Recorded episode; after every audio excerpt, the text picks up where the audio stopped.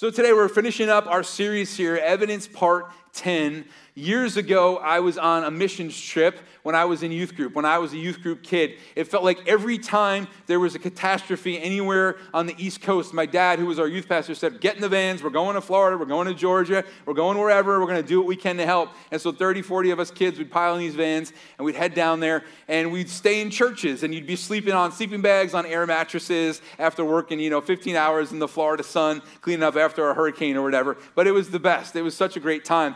And one time, my friend Paul said, I, I want to play a prank. And so he got his hands on some fishing wire. And what he did was is he ran the fishing wire across the room, about 85 feet away or so, to our friend Dave's air mattress. And he put the fishing line on the little part that's supposed to stay popped in so that the air mattress won't deflate. And so he strung it under a bunch of sleeping bags and, he got it all ready, and the lights went out. And, and Paul goes, Watch this. And so he, he pulls it, and we're expecting to hear that psst and then Dave going, What's happening to my air mattress? But nothing happened. And so he pulled a little harder, still nothing. He pulled a little harder, and after a few minutes of, of pulling really hard, eventually our buddy Dave just like got up and he ran out of the room and he was kind of freaked out. And so the leaders turned the lights on and well, what's going on? What, what's happened here? And what happened was because Paul was pulling so hard trying to get that thing to, to deflate, he ended up pulling it out from under Dave and all the way across the room. And so the leaders are looking at my buddy Paul, who now has Dave's air mattress and 85 feet, of fishing line next to him. Gee, I wonder who did it, right? the evidence was overwhelming.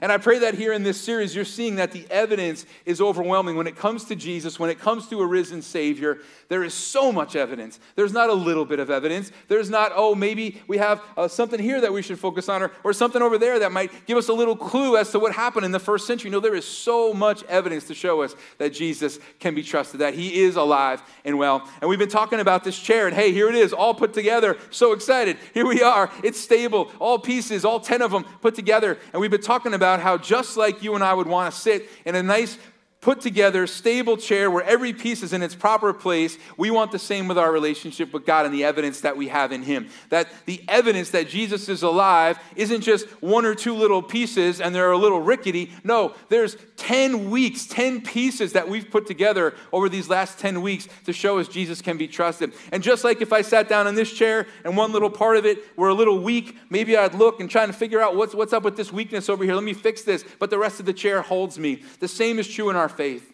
When we have our faith in just one evidence of Jesus' resurrection, when that little part feels a little wobbly, the whole faith falls apart. But when our faith is in 10 weeks worth of evidence of Jesus back from that grave, then when one little piece becomes a little wobbly, we can explore that and the rest of the chair, the rest of our faith, the rest of the evidence still holds us. And so today we're celebrating that 10th piece of the chair. And I think this series is so important right now because life has just been so rough. And there's nothing like knowing that there's a risen Savior. Few weeks ago, we had a nor'easter. You remember that? Winds were blowing like crazy. It was raining like nuts. And near our house, there is a little um, stream. And as I looked at this stream, I realized something out there. I realized that there was this duck on the stream, and I have a picture for you. It's a little bit hard. I, I have kind of like an external shot, and then I'll zoom in a bit. But between the umbrella and that shed, there is a duck back in there, and we'll zoom in a little bit. And what stood out to me about the duck was it was in this stream that's normally very low and very slow, but this was raised high and it was running really quickly and rapidly. And I'm looking at this duck, noticing it's swimming upstream. Like it's not going with the current, it's going against the current. It's going against everything that's coming at it, and everything that's coming at it is, is trying to carry it the opposite direction. And I thought to myself, that is us. We are in that exact situation. That's every one of us in this last season swimming against the current, swimming upstream, almost swept away. And in a situation like that, in a world like that, we so badly need to know we have a risen Savior. Amen? We so badly need to know that we have a God who's fighting for us. The 10th piece of the chair is God's way works. Everybody say, God's way works. Now, something just happened. Some of you didn't say that phrase back out loud. I don't know who you are, I didn't see, couldn't tell. But I would guess here in this, a room this size or sitting at home watching online that there are people who would not repeat that phrase, and you didn't repeat it because you're not sure that that's true. Some of you once thought that was true. You thought with all your heart that God's way worked. You were grown, you grew up in that, or you came to faith later in life, and you've been assured that God's way works. But some of you wouldn't say it. Some of you said it, but you really don't believe it. You're struggling with it right now. You hope God's way works, you wish God's way works, but if you're looking at maybe some recent circumstances, you're saying, But I've been let down in this way or that way. I've struggled in this way or that way, and, and, and it's not lining up. The equation of God, God's way working is, is feeling like it's not adding up on the other side of the equal sign. And so today, if that's you, I want to talk with you about some of that. I want to wrestle with some of that tension and some of that like discomfort that maybe we have as we look at life and say this isn't how it was supposed to be. If god's way worked these things would have been true but how come this is true instead? We're going to wrestle through some of that here today but some of you guys really truly already believe God's way works. Some of you are uncertain. And wherever you are in that today, I pray that you're going to be strengthened and encouraged. I pray that there are going to be some things we'll talk about or think about, maybe you haven't talked about or thought about in a long time or ever. And I believe God's word is going to challenge and encourage us today. God's way works, the 10th piece of the chair. We've looked at a lot of history, we've looked at science, we've looked at prophecy, we've looked at a lot of the first century, we've looked at archaeology, we've seen a lot of things, but at the end of the day, does God's way work? He designs all things and he says, here is what will work and won't work. Now, what's our experience in that? How does that work in our daily lives? This hits us at a deep level because here is a truth that you may not love up front, if God's way works, that also means something else. It means that our way does not, right? Like the way that we just naturally would do things and accomplish things, then if God's way, whose ways are, are way higher than ours, if His way works, then our ways are opposed to His ways so often. And so, how do we line up with God's ways? We're going to see that here today. We're open God's word up today, and, and I, th- I pray we're going to drink deeply from what God wants to say to our hearts and apply it to our lives and talk about this way of Jesus, this risen Savior. What happens when we surrender our lives to Him? What happens when we submit our ways to Him? What happens, listen, when we stop fighting His ways in our lives? That's what we're going to see here today. Some of you guys may be going, Doug, um, Last week, Pastor and Kathy shared, and Kathy kept saying God's way works as she was talking about what God did in their marriage, as she talked about God transforming Pastor from a drug addicted person to a pastor and minister of the gospel. She kept saying that phrase, God's way works, and she had no idea what I was talking about. I was like, Kathy, back it up a little bit. Like, give me some space here for next week, right? But it's so powerful that this is the truth and this is the reality that so many of us could share about today. God's way works. And yet some of us are wrestling with that. So let's talk about it. If you're not a follower of Jesus, I pray as we discuss this, as I talk about some things in the scripture today, as I talk about some life experience, that you might think about opening your heart up to Jesus. So think about this question for you Are there any ways in my life that I'm fighting God's way? Are there any areas of my life I'm fighting his will for my life? I'm, I'm working against what he says is good and true and right and, and for my best, even if it's hard. So let's talk about some of this here today. And how does God's way work? What are the things that we get because God's way works? Let's look at Psalm 16, one of my favorite chapters in the scriptures. Verse 1 says, Protect me, O God, because I take refuge. Say refuge. I take refuge in you. I'm going to give you a bunch of ways today that God's way works. First one is this He is our refuge. What else can you take refuge in? Like, really think about that. In 2021, what can you take refuge in here and now? I think we distract ourselves with a lot of things. I think we distract ourselves with busyness or overwork or the obvious things like porn or drugs or things to numb out. Like we, we distract ourselves in a lot, but what do we actually find refuge in? Rest, security, healing, safety. You see, we so badly need a God who says, Come to me and let me be that for you. Let me not just distract you, but let me actually heal you. Let me do in you what you can't do in yourself and what none of these other things that you often look to can do for you. You know, so often I'll just need a little distraction, and that's okay sometimes. It's all right to sit back and just watch a funny show once in a while or enjoy a ball game or, or do those things. That's okay, right? But there are some times where I catch myself on a hunt for something just to give me some joy or some satisfaction in a moment. And I, I'll pick up my phone and I'll look and I'll scroll and it's, well, the stupid Mets are up to no good again. And, you know, I'm just, you know, scrolling through so many different things that lead nowhere good or healthy. And I'll just throw my phone. Like, Lord, I need something so much more than this. And here is our God promising to be our refuge. I have a friend who lost both of his parents in the last 10 months. He just buried his mom last week. And then earlier this week, he texted me and said, Doug, I'm going through something hard. And I think about this guy, and I know something about him. I know he's going to be all right. Why? Because this is a man who goes to God as his refuge. This is a man who seeks that rest, who seeks that healing, who seeks that help from his Savior. And I'm so thankful that God's way works because he tells us, Come to me, let me be your refuge. Stop looking at all that other stuff. That's just distraction, and half of it's going to kill you. Just come to me, let me be your refuge. Verse 2 I said to the Lord, You are my Lord. Without you, I have nothing good. Say good. good. Now, the way God's work, God's way works. He is our good. He is our good.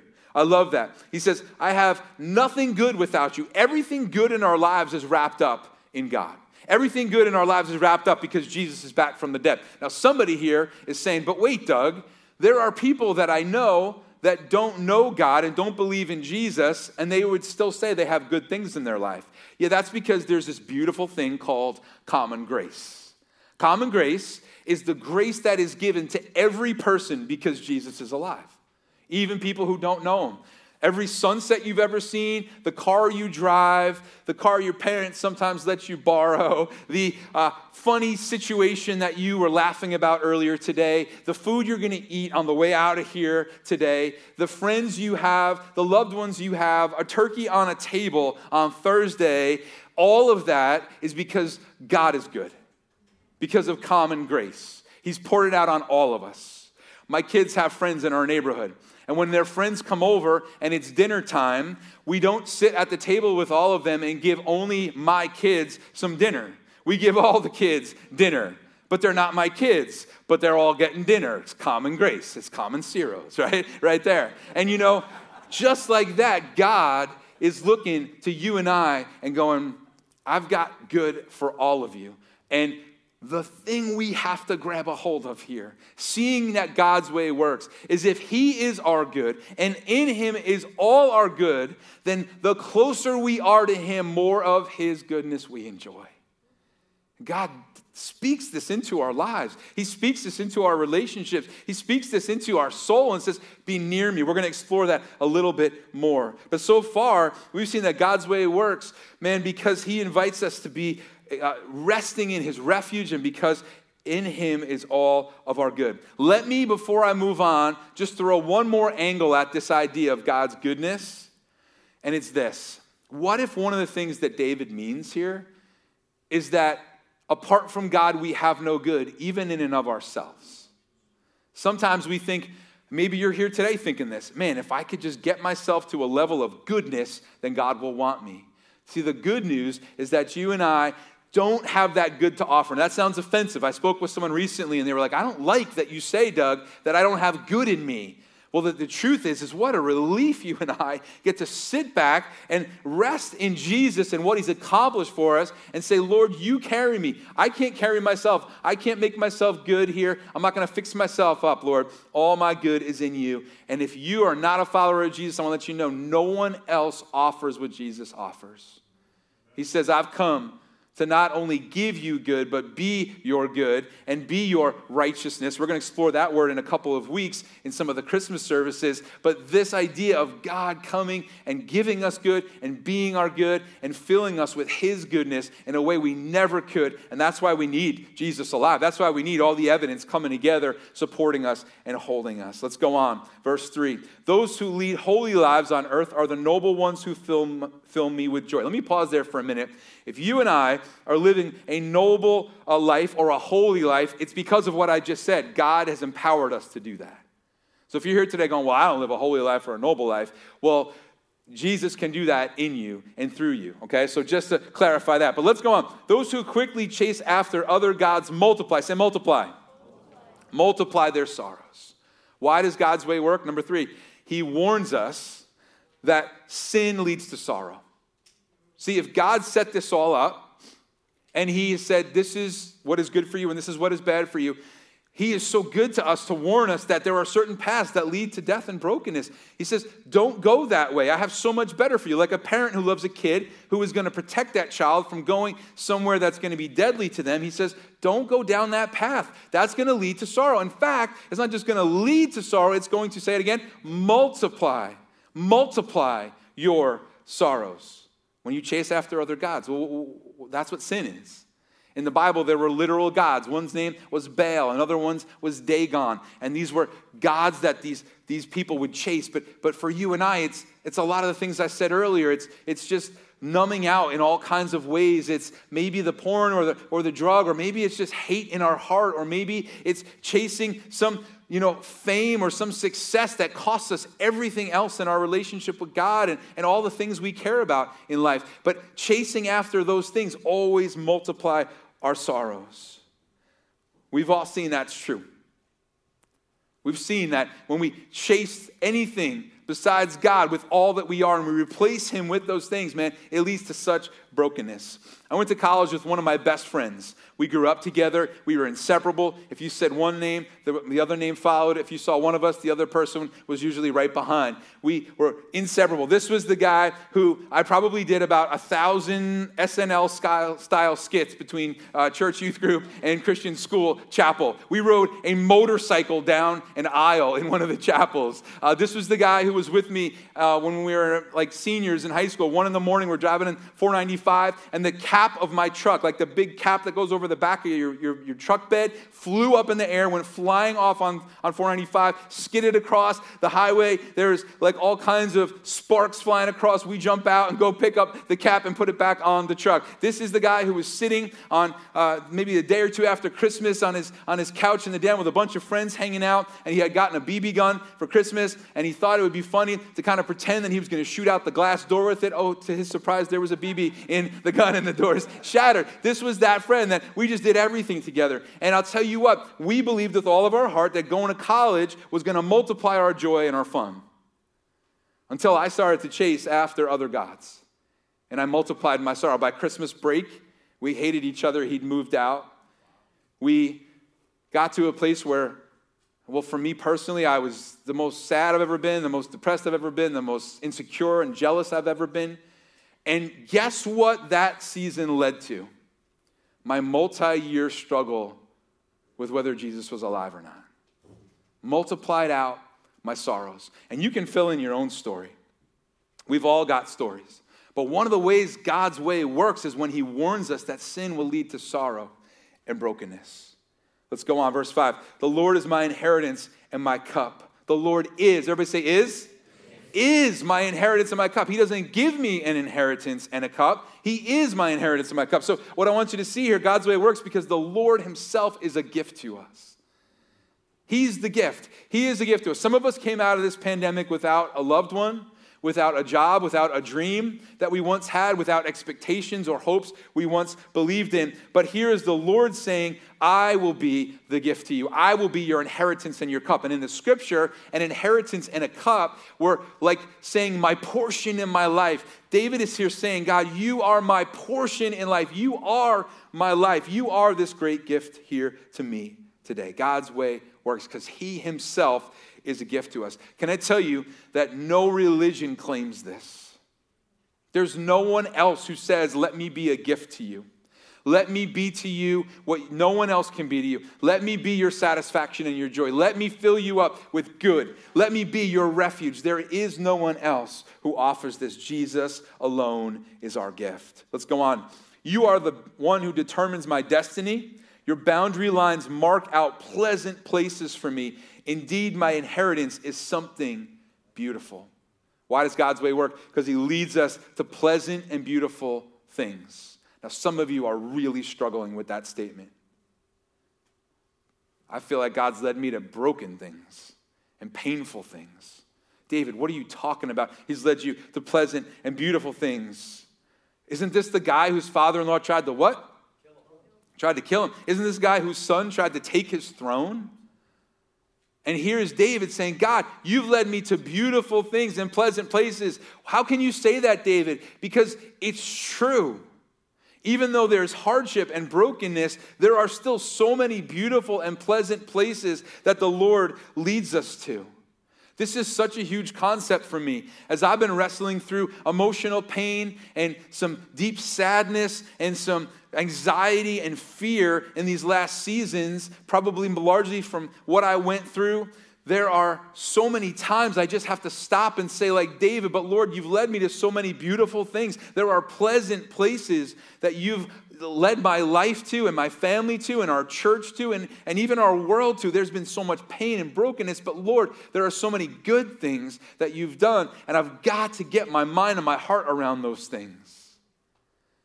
God's way works because he does lead us to so many of those things. And what I love about David is he is so real about both the broken places and the beautiful places, isn't he? So in the same psalm, he'll say, Lord, where are you? Have you forgotten me? But Lord, you're my hope and my refuge and my strength. Because that's the world we're living in, right? This is the, the tension that we're walking in every day of our life, is that there's some brokenness, but man, there is some beauty. As some of you are wrestling through a statement like that. And what I want to encourage you to do, and I've got a lot more to say about this in, in a few minutes, but we've got to start to really focus in on the beauty and the pleasant.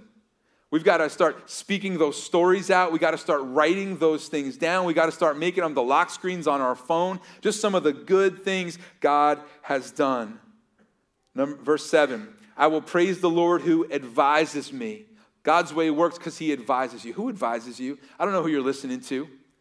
Maybe you're listening to one of the news stations. Stop listening to the news stations. You're just going to curl up in a ball, right? Maybe it's a coach, maybe it's a friend, maybe it's a parent, maybe it's a, a mentor or a boss. But the Lord wants to advise you. Well, what does He want to advise you on? How about finances, relationships? Direction in life, calling, purpose, parenting, marriage, boundaries, health, peace, joy, satisfaction. He wants to advise us on all of these things. God's way works. Let's keep going. My conscience warns me at night. I always keep the Lord in front of me. When He is by my side, I cannot be moved. Say, I cannot be moved. That is why my heart is glad and my soul rejoices. God's way works because He makes us immovable immovable. That does not mean you will not get hit, but you now become immovable. When I was younger and my kids were little, I would get down on the floor in the den and they would attack me. They would come after me. They would, you know, throw their bodies at me, jump off couches, and I was immovable. Now, I'd be dead. But then I was immovable. They have grown substantially.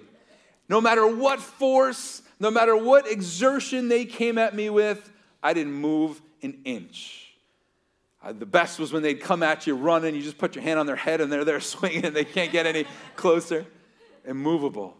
And you know, the Lord wants to do that for you and me. He wants to make us immovable so that the exertion that comes against us to move us, to knock us down, to help us lose, cause us to lose our way, none of that force can move us because He is holding us. He is our refuge. We are enveloped in who He is, and we therefore cannot move. You know that there are tons of people, agendas, and spiritual forces trying to move you, right?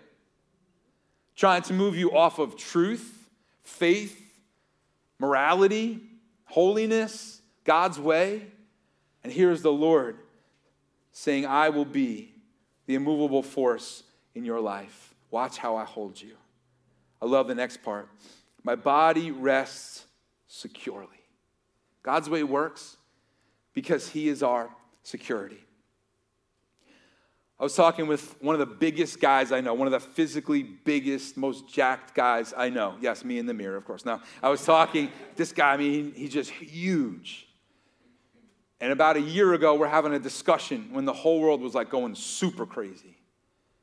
And in him, I sensed such fear because Here is this big guy who could and should be able to do whatever he wants, intimidate whoever he wants, control whatever he wants, and he had zero control anymore.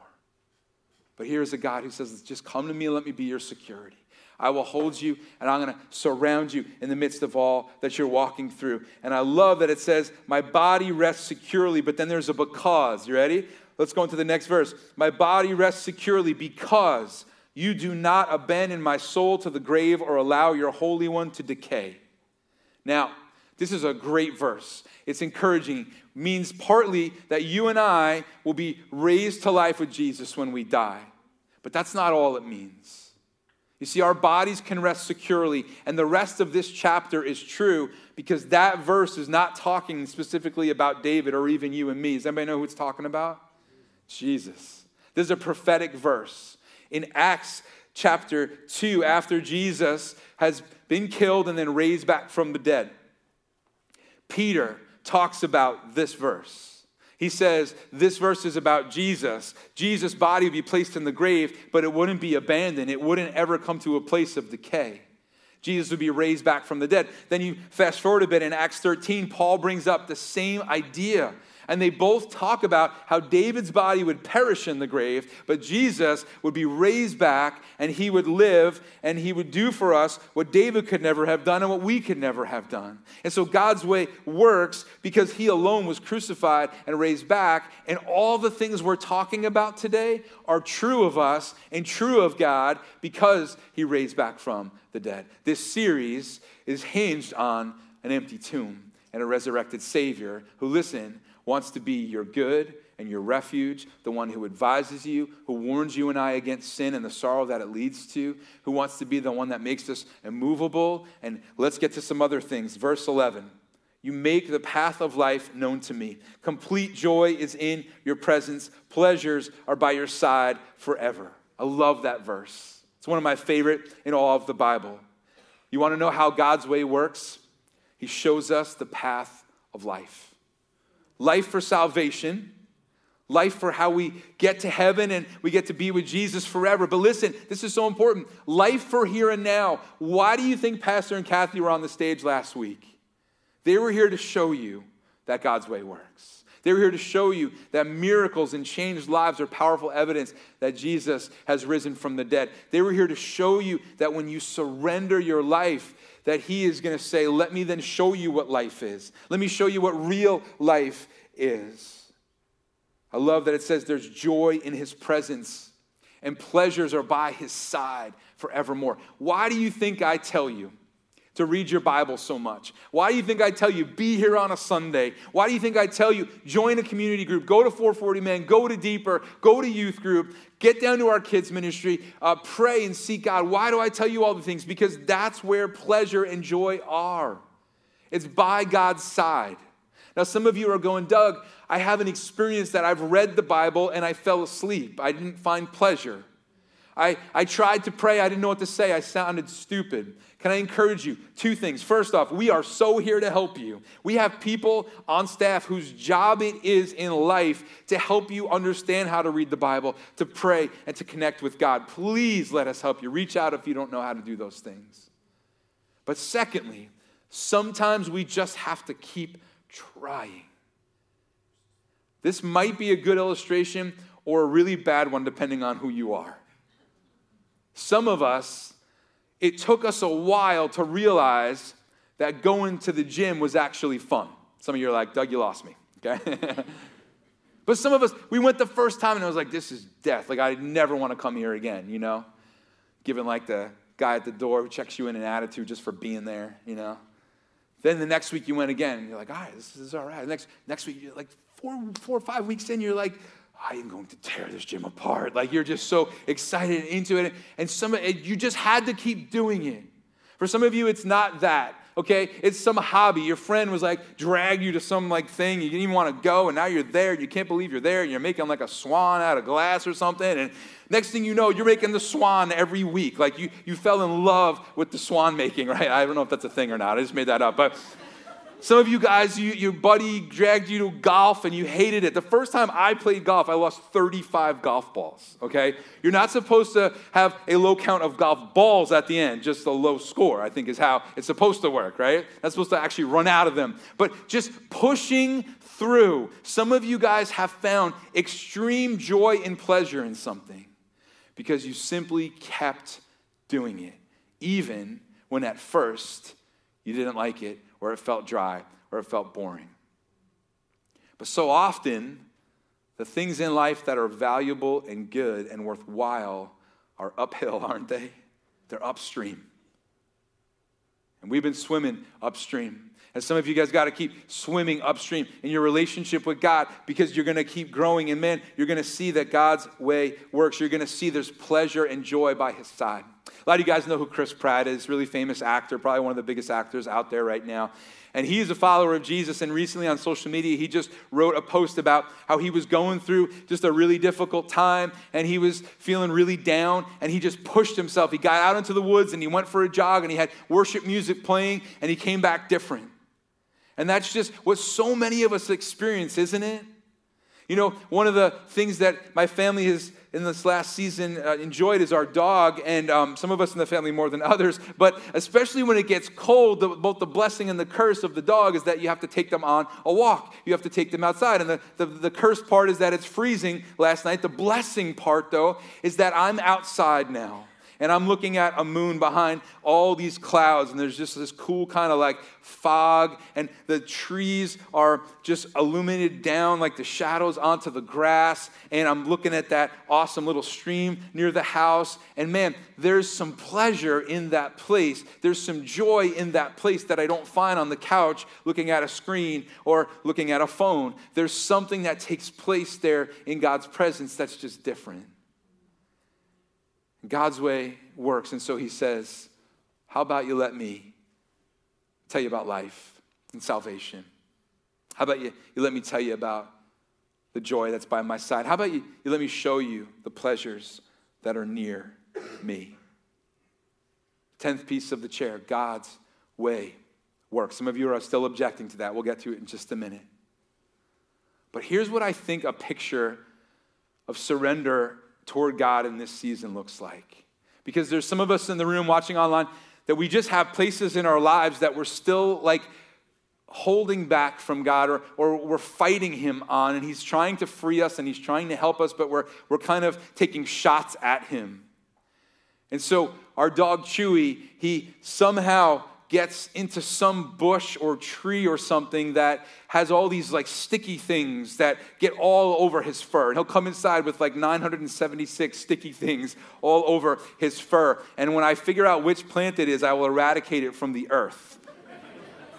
but he comes in and we hold on to him, and my wife and I will just sit with Chewy on our lap for like an hour, picking out these sticky things that would hurt him and harm him and cause him pain. But the interesting thing about Chewy is that he doesn't realize what we're doing is for his good and that our way works. And so what does he do at first is he's biting at us and he's clawing at us and he doesn't want us to continue to do this. But as Kelly and I reassure him and we continue to gently remove those things that are so painful, what we noticed was he actually fell asleep.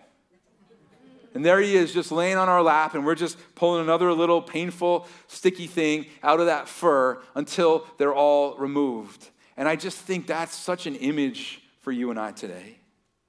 That we would learn to rest in the Lord, even when He's removing some of those painful things, that we would work with Him and we would allow Him to do in us what we can't do for ourselves. Some of us have been running around with all kinds of sticky, painful stuff sticking out of our skin for a long time, and we've been fighting the Lord. And here He is saying, My way works, just come to me and allow me to remove it. Rest in me. It will be painful, right? It might be difficult, but it is going to be so worth it, and you're going to be so much more healthy on the other side.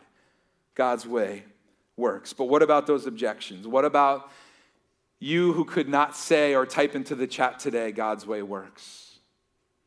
I used to think that. My parents told me God's way worked, worked for them. I don't know if it's working for me. I believe God's way worked, and then everything fell apart. God's way worked, and then it didn't. What do we do with that? Well, two things. First, there will be times in our lives when it feels, everybody say feels? It feels like God's way doesn't work. There'll be times when the relationship fell apart, it wasn't supposed to if God is God. There'll be times when the circumstances took a nasty turn. It wasn't supposed to if God was God. There'll be times when you feel like you aren't enjoying the pleasure and joy by God's side. All those will be very real feelings at times. The people in the scriptures are clear that those are feelings they experienced. Just ask some of the prophets about some of the emotions they experienced. Ask David, ask really any of the disciples about some of the emotions of what they felt through when Jesus is laying in a tomb. There are times when it doesn't feel like God's way works. But if I polled the room and the online audience right now, my guess would be that 90% of us who know Jesus for any length of time would look back and say, There was so many times when it felt like God's way wasn't working, and it really was. He really was still working. And there's a portion of you that I have to talk to, and this is really important. For some of us, it has felt like God's way didn't work because another person was involved who wasn't submitted to God's way. That's really important. Sometimes we, we think God didn't do it, but it was really the decision of another person involved. And I want to encourage you that God can still bring beauty out of that situation and or replace it with a new beauty. And we have to learn to look back to the Lord and get our eyes off a person that made a really bad decision and say, Lord, I'm going to look back to you.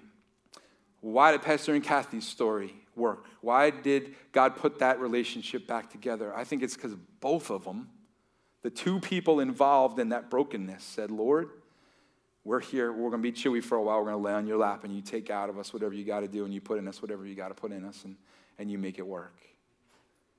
So sometimes it feels like God's way doesn't work when in fact it, it is working, or another person is causing there to be some upheaval, but the Lord, who works all things for good, amen, is still going to turn things for our good, not dependent on another person. The second thing is the truth that God's way works doesn't mean you won't go through hardship. When I was in the hospital, it was the hardest time of my life, and yet God was there and He was working. He was letting me feel His presence. He was filling me with grace. He was saving my life and healing my body and working a great miracle. And He was using me in the lives of other people. He was encouraging me to reach out to nurses and doctors, and doctors and nurses were reaching back out to me. In fact, I just talked with someone after service who knows one of the doctors who cared for my case that I didn't even know this was, this was um, someone that was in contact with them. But she said every single time that they see that doctor, he says to them, he never should have walked out of that hospital. He never should have walked out of that hospital. But God was doing something. And you know, I have to continue to trust that. I have to continue to trust that. This morning at 4:30, I woke up and I was back in the hospital. It was the weirdest thing. It was like I, I this hasn't happened to me in months, but I woke up and all of a sudden it was like, oh my gosh, I just went through all that.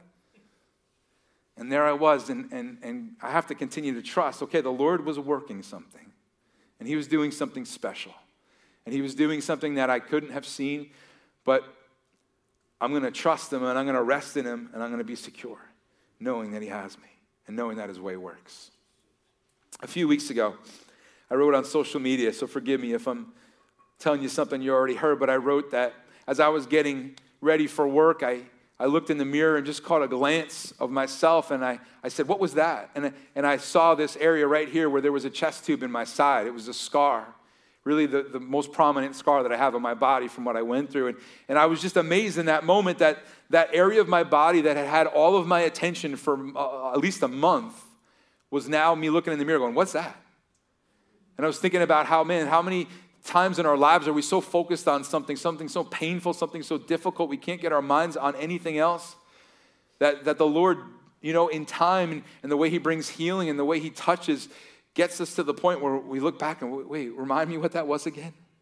Remind me what that was. Remind me what that, that tremendous pain. All I could think about was that tube for a month. Every time I moved, I had to move it with me. I, I was allowing it to sit there for so long to remove the, the, the um, liquid in the air that was crushing my right lung. And it, and it, had to be removed so I could breathe again. And, and I, then I sat there for weeks waiting for this tube to be removed so I could go home to my family. And it was all I could think about. But then there was the day where I walked out. There, there was the day where healing continued. There was the day where I looked in the mirror and said, What, what was that? And I just wonder about the things in all of our lives right now where it's all we can focus on, what, what the Lord is going to be doing to continue to bring healing to us. And I got to remind you that this chair, what this chair is all about, is not just the moments here and now where we look in the mirror and go, What was that? Now, this chair right here, the evidence coming together that Jesus can be trusted, the resurrection, the 10 weeks, it is all about eternity. It's all about heaven. It's all about the day when you and I have no scars. But there's one in heaven who carries the scars his hands, his feet, his side. Though my scar on my side will be gone, his scar on his side will remain because he purchased us to make us his own. What have we seen in 10 weeks?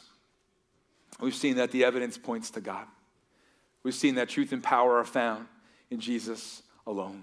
We've seen that the sacrifice and substitution of Jesus in our place is the story of the whole Bible. We've seen that the prophecies and fulfillments of the prophecies are powerful evidence that Jesus died and rose again. We've seen that the eyewitnesses, their death, the, the way they were willing to be beaten and endure horrible things and say Jesus is still alive, that's powerful evidence that Jesus is alive. We saw that what the Bible says about Jesus can be trusted. Those 24 reasons about what the New Testament says about Jesus can be trusted. We saw the transformation of the first century and the message of Jesus spreading far and wide. We saw the history, the historical writings outside of the Bible.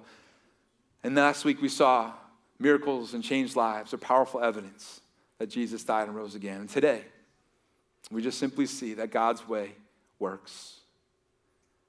If you're a follower of Jesus, I pray your faith is strengthened. I pray you're ready to share it with somebody else. If you're not a follower of Jesus, I pray today you might think about looking to him. Let's pray. God, we're grateful. Lord, you've given us so much. And God, we're going to approach you in a bunch of different ways now.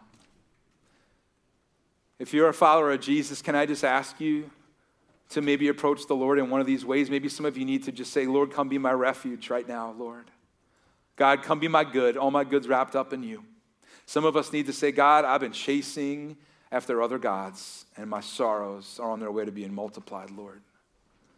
Some of us need to say, Lord, advise me. Lord, make me immovable. Lord, teach me about life and salvation. Lord, be my joy. Lord, be my pleasure. Lord, be my great gift, my inheritance, and my cup. Approach Him how you need to approach Him today. If you're not a follower of Jesus and you want to put your trust in Him, I'd love for you to pray with me now. You can just say something like this Jesus, thank you for dying for me. Thank you for showing me your love today. Thank you for your forgiveness. Thank you that your way works. Today I surrender. I lay myself down and say, God, have your way in my life.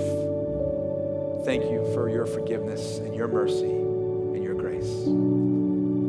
Before we open our eyes, if you prayed that for the first time today, it would be awesome if you just shoot me a glance real quick. You don't have to, but it'd be so cool. We could just celebrate a little bit what God is doing. Anybody here today?